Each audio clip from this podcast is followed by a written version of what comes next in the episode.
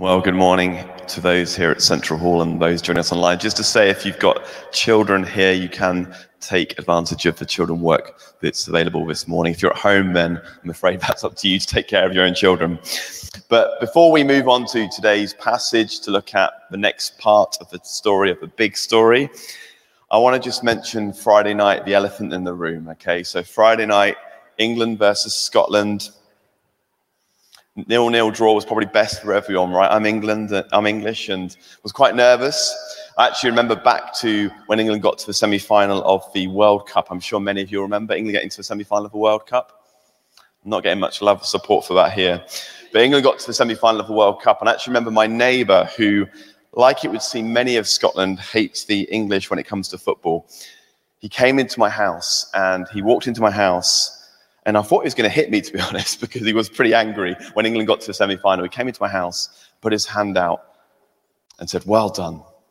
I said, Well, on behalf of England, thank you. Thank you for that. Congratulations. It is also worth saying that a few days later, when England got knocked out of the semi final, the children in the neighborhood, including my seven year old son, were out there singing, You're going home, you're going home, you're going home. So that was quite unkind, wasn't it?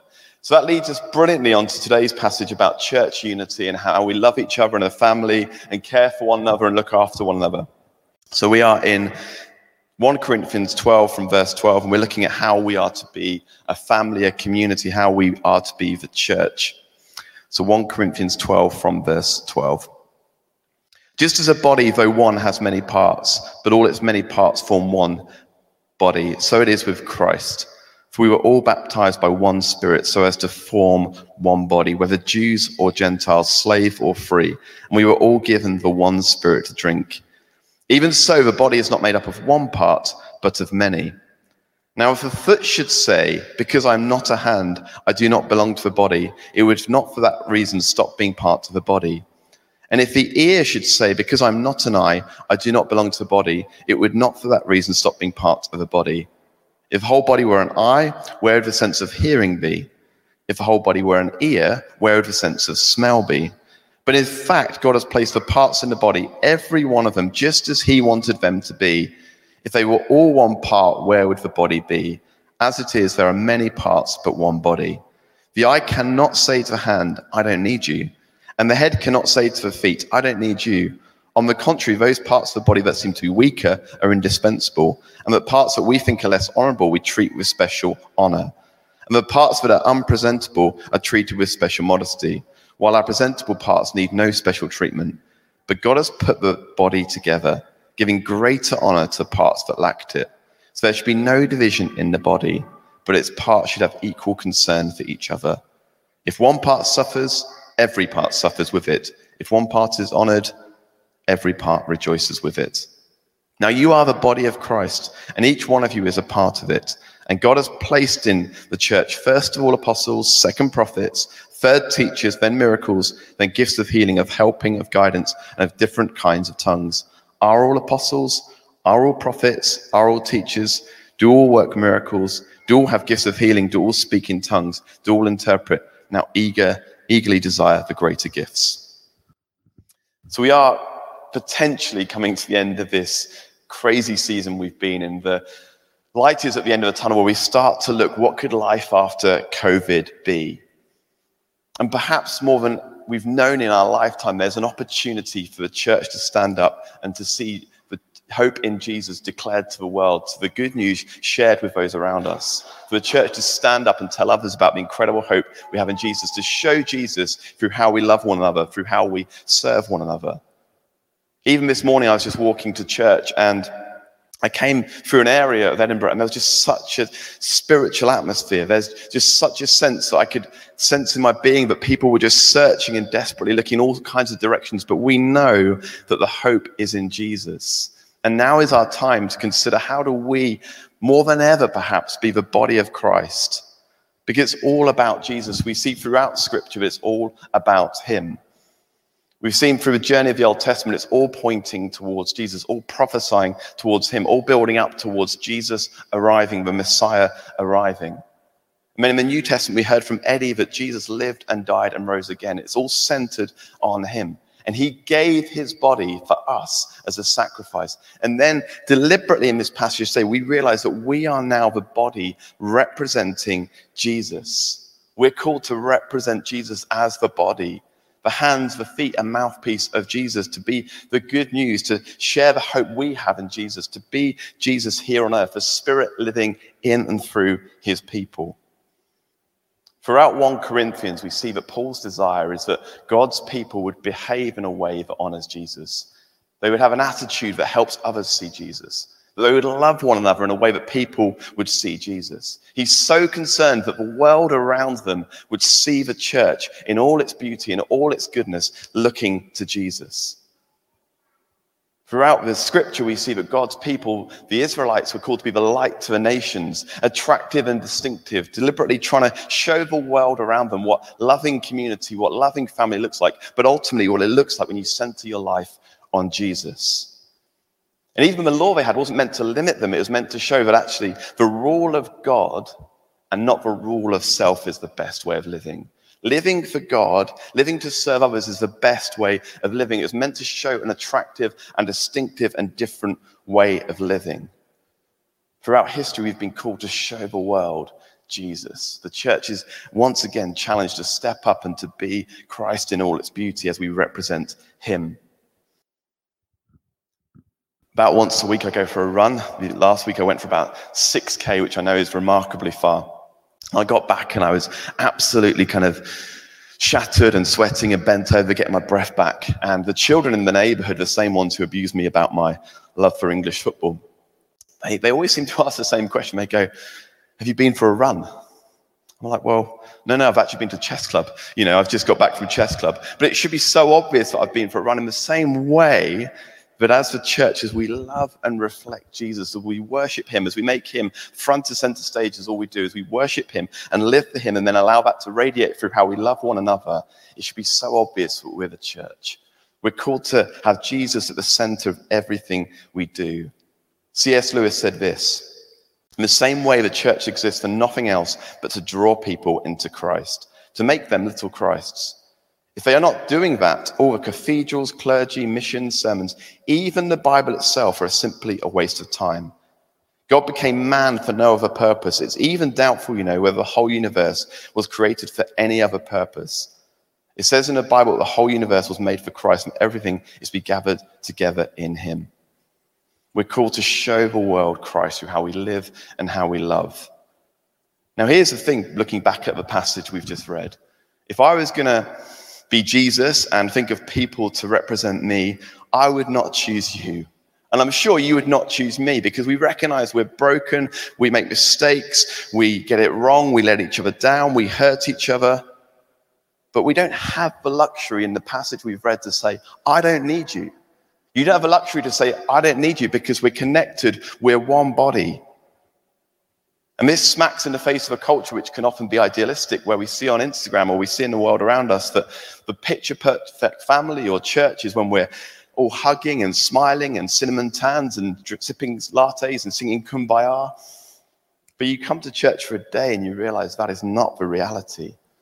That kind of mindset can leak into the church because we have that picture perfect view of what family and community and church could and should be. And of course, we desire it, but the reality is we're broken people and the church has to be the place where we come as we are with all our imperfections, all our hurts. We recognize that it's always going to be flawed and broken because we are flawed and broken.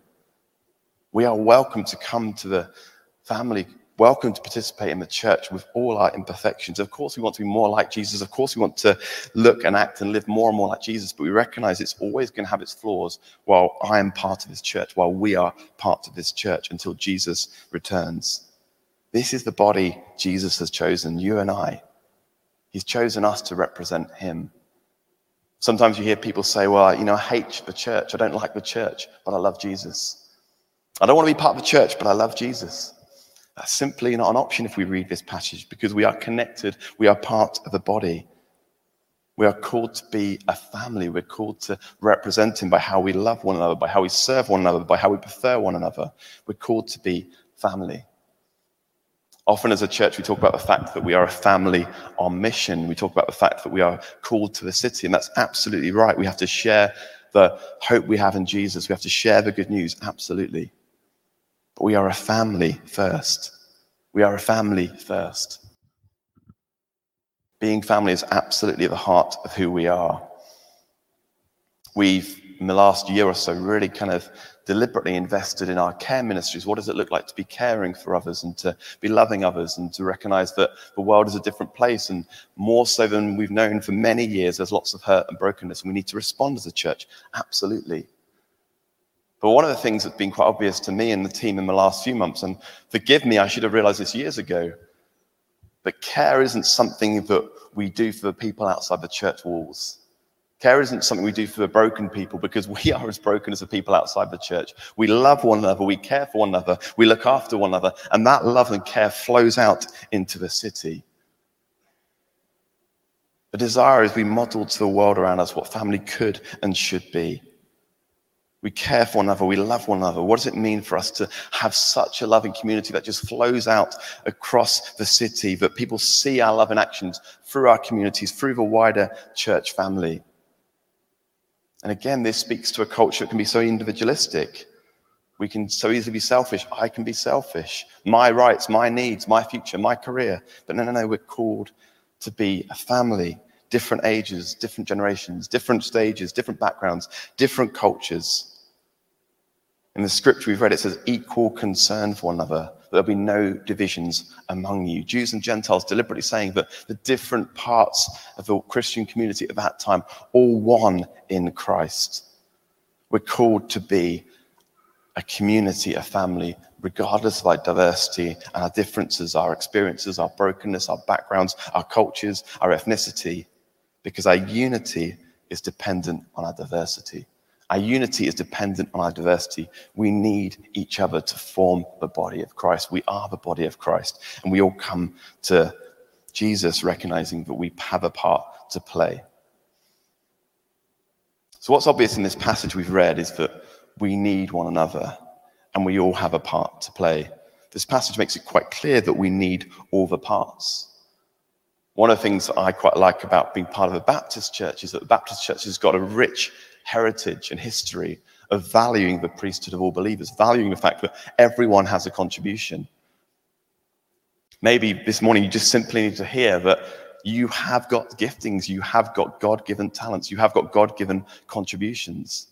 You might look around and think, well, everyone else is so talented. What about me? But if we read this passage, if we realize we're created in the image of God, that simply cannot be the case. Every one of us has giftings and contributions.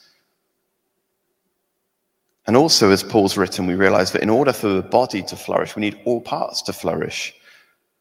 We need every contribution. We need every part of the body. We need each and every one of us to be inputting. So when one of us suffers, as it says in this passage, we all feel the pain. We carry each other. We're family. We carry each other when there's brokenness and hurt and pain. When people are struggling, when a weaker member is struggling, we get our arms around them. We encourage them. We get alongside them. If you've ever had really severe toothache, you don't think to yourself, well, it's only my tooth, the rest of my body is absolutely fine, do you? You do what you can to alleviate pain, you do what you can to help that part of your body. We are called to carry each other, to serve each other, to lift each other, to build each other up. And we're also called to honor the hidden parts. Some roles will be up front, but many of the roles are behind the scenes. But we are called to nurture those and value those and honor those. Again, if you've got a, you, you know that having a heart is absolutely vital, vitally important, but it's invisible. You'd never be silly enough to say, I don't need the heart. We all have different gifts and contributions. What are your gifts? What are my gifts? Is it my generosity? Is it my time? Is it my welcome? Is it my teaching gift, what is it that you bring to the wider body? How are you equipped and called by God to be contributing to your community, to this wider church family?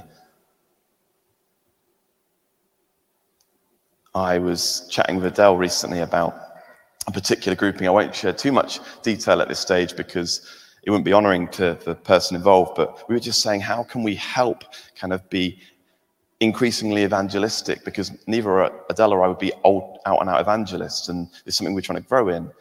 We're trying to think of different ways we could grow in this and different ways we can increase our evangelistic skills. What can we read? What courses can we go on? And then suddenly we realized that actually someone in this particular group was an absolute evangelist. If they sneeze, people come to know Jesus. They're just so good at sharing the good news in our communities, where do we need to call out the gifts in others? Where do we need to nurture the gifts in others? Call out the gold. So often, perhaps it's staring us in the face, it's staring us right in our face, and we're looking elsewhere. But actually, the gifts are amongst us. What does it mean in the next few days to be encouraging one another and calling out the good and nurturing the gifting. Perhaps that's all you need to hear this morning, that your responsibility is just to encourage others in your community or this church family and say, Thank you. The way you made me feel welcome was just so valued. The way you're so generous with your time and money is just so appreciated. Sending a handwritten card and just saying, you know, the way you lead our community, we just love it. We are so grateful for how you contribute. Many of us need that encouragement, particularly in this season, to sort of be released into our giftings, to be called out into our giftings, to be honored in our different parts of the body. What are our gifts? What are our contributions? And what I also want to say, just as we start to come into land, is that we need to remember we're part of a larger body. This is broader than central. This passage says that we need to be in unity in one spirit. We need to, as there's one spirit, we need to be in unity. But I'm not sure that Jesus looks down and sees Central and P's and G's and Charlotte Chapel and Oxgangs and these different churches. I think there's a sense that this family is much broader and wider than that which is why that we pray for the persecuted church because when one part of the church body is suffering and struggling we pray for them we get alongside them. The church is across the world. It's a huge organization. It's a huge family to be part of but we are one body. Jesus' one prayer really. His last prayer to us his followers is john 17 and he's praying for us. He's praying that we would be together in unity. He says Please be in unity as a Father, the Son, and the Holy Spirit are in unity. He obviously foresaw the problems we'd have. He obviously foresaw the fact that because we're not perfect, we let each other down, we irritate each other, we get it wrong. He obviously foresaw the fact that churches would split and all the pain that would come with that. I wonder if he looks now and sees the 32,000 Protestant denominations across the world, and it, it saddens him to see how much divide there's been. I wonder if he looks at some of the times we've got let each other down and hurt each other and thinks, children, children, just play nicely. Just look after each other. Just care for each other. What does it mean to be in unity with other churches? What does it mean to be in unity through all our differences, through all our mess, through all our brokenness? Recently, you may have heard, but Destinies, which is now City on a Hill in Edinburgh, have just been through a really crazy season and a difficult season. And we've been praying for them and supporting them. We thought we have to be helping them as well. So we offered them our building on Sunday afternoon, just a simple sign of saying we want to pursue unity. And here's why. Because in John 17, when Jesus is praying, in John 17, 23, it says, I in them and you in me, so they may be brought to complete unity. Then the world will know that you sent me and have loved them as you have sent me. What he's saying here is that when we love one another, when we care for one another, people see Jesus and come to know him. When we stand together in unity, through all our fractions and brokenness, people see Jesus and come to know him. You see, we understand that we're called to share our faith. Absolutely. We have to be people who share the good news. But if we're not in unity, then we're fighting with one hand we have a privilege and responsibility to stand alongside each other, to stand alongside other churches and recognize we are one body. Next week, we're going to look at eternity when Jesus, the bridegroom, calls his church, the bride, to be with him forevermore. And perhaps the most beautiful illustration of the church is the bride. And it's wedding season, and when you kind of after all these weddings that have been cancelled and postponed, many of us have got a few weddings this summer, and you you know when you're at a wedding, you don't see the bride and think, she'll do. Could have made an effort. You turn to the person, you know, well, she could at least made an effort today or put some makeup on. Of course you don't. You say, wow, What a beautiful display today. You look incredible. That's how Jesus looks at us for all our mess. He looks at us with the ultimate love and affection. We are the bride with all our brokennesses. We get it wrong. We hurt each other. We let each other down. We mess up, but we forgive each other. We keep going because we are family. We are the bride of Christ. One day we'll be with him forevermore and know no more pain or suffering, no more infighting. But for now, we try and model it here on earth. St. Augustine famously said, The church is a harlot, but she's my mother. The church is a prostitute, but she's my mother. Deliberately provocative, basically saying, yes, we get it wrong, but it's still our family. Yes, we let each other down, but it's still our family. Let me close by just asking this is probably the greatest opportunity of our lifetime as a church to really respond to the incredible need and opportunities that are presented before us. Are we going to step up? Are we going to continue to step up? Not in a pressured way, but because we love Jesus so much, we want others to experience that incredible love and hope we have. Are we going to be a body who so deeply love one another and care for one another and carry each other? Are we going to be a family who really love and care for our city? Are we going to be a bride who passionately and boldly share the hope we have in Jesus? Because if the church doesn't try and show Jesus, then who will? The schools won't, the government won't, society won't, at large won't. It's down to the church to represent Jesus as his body here on earth.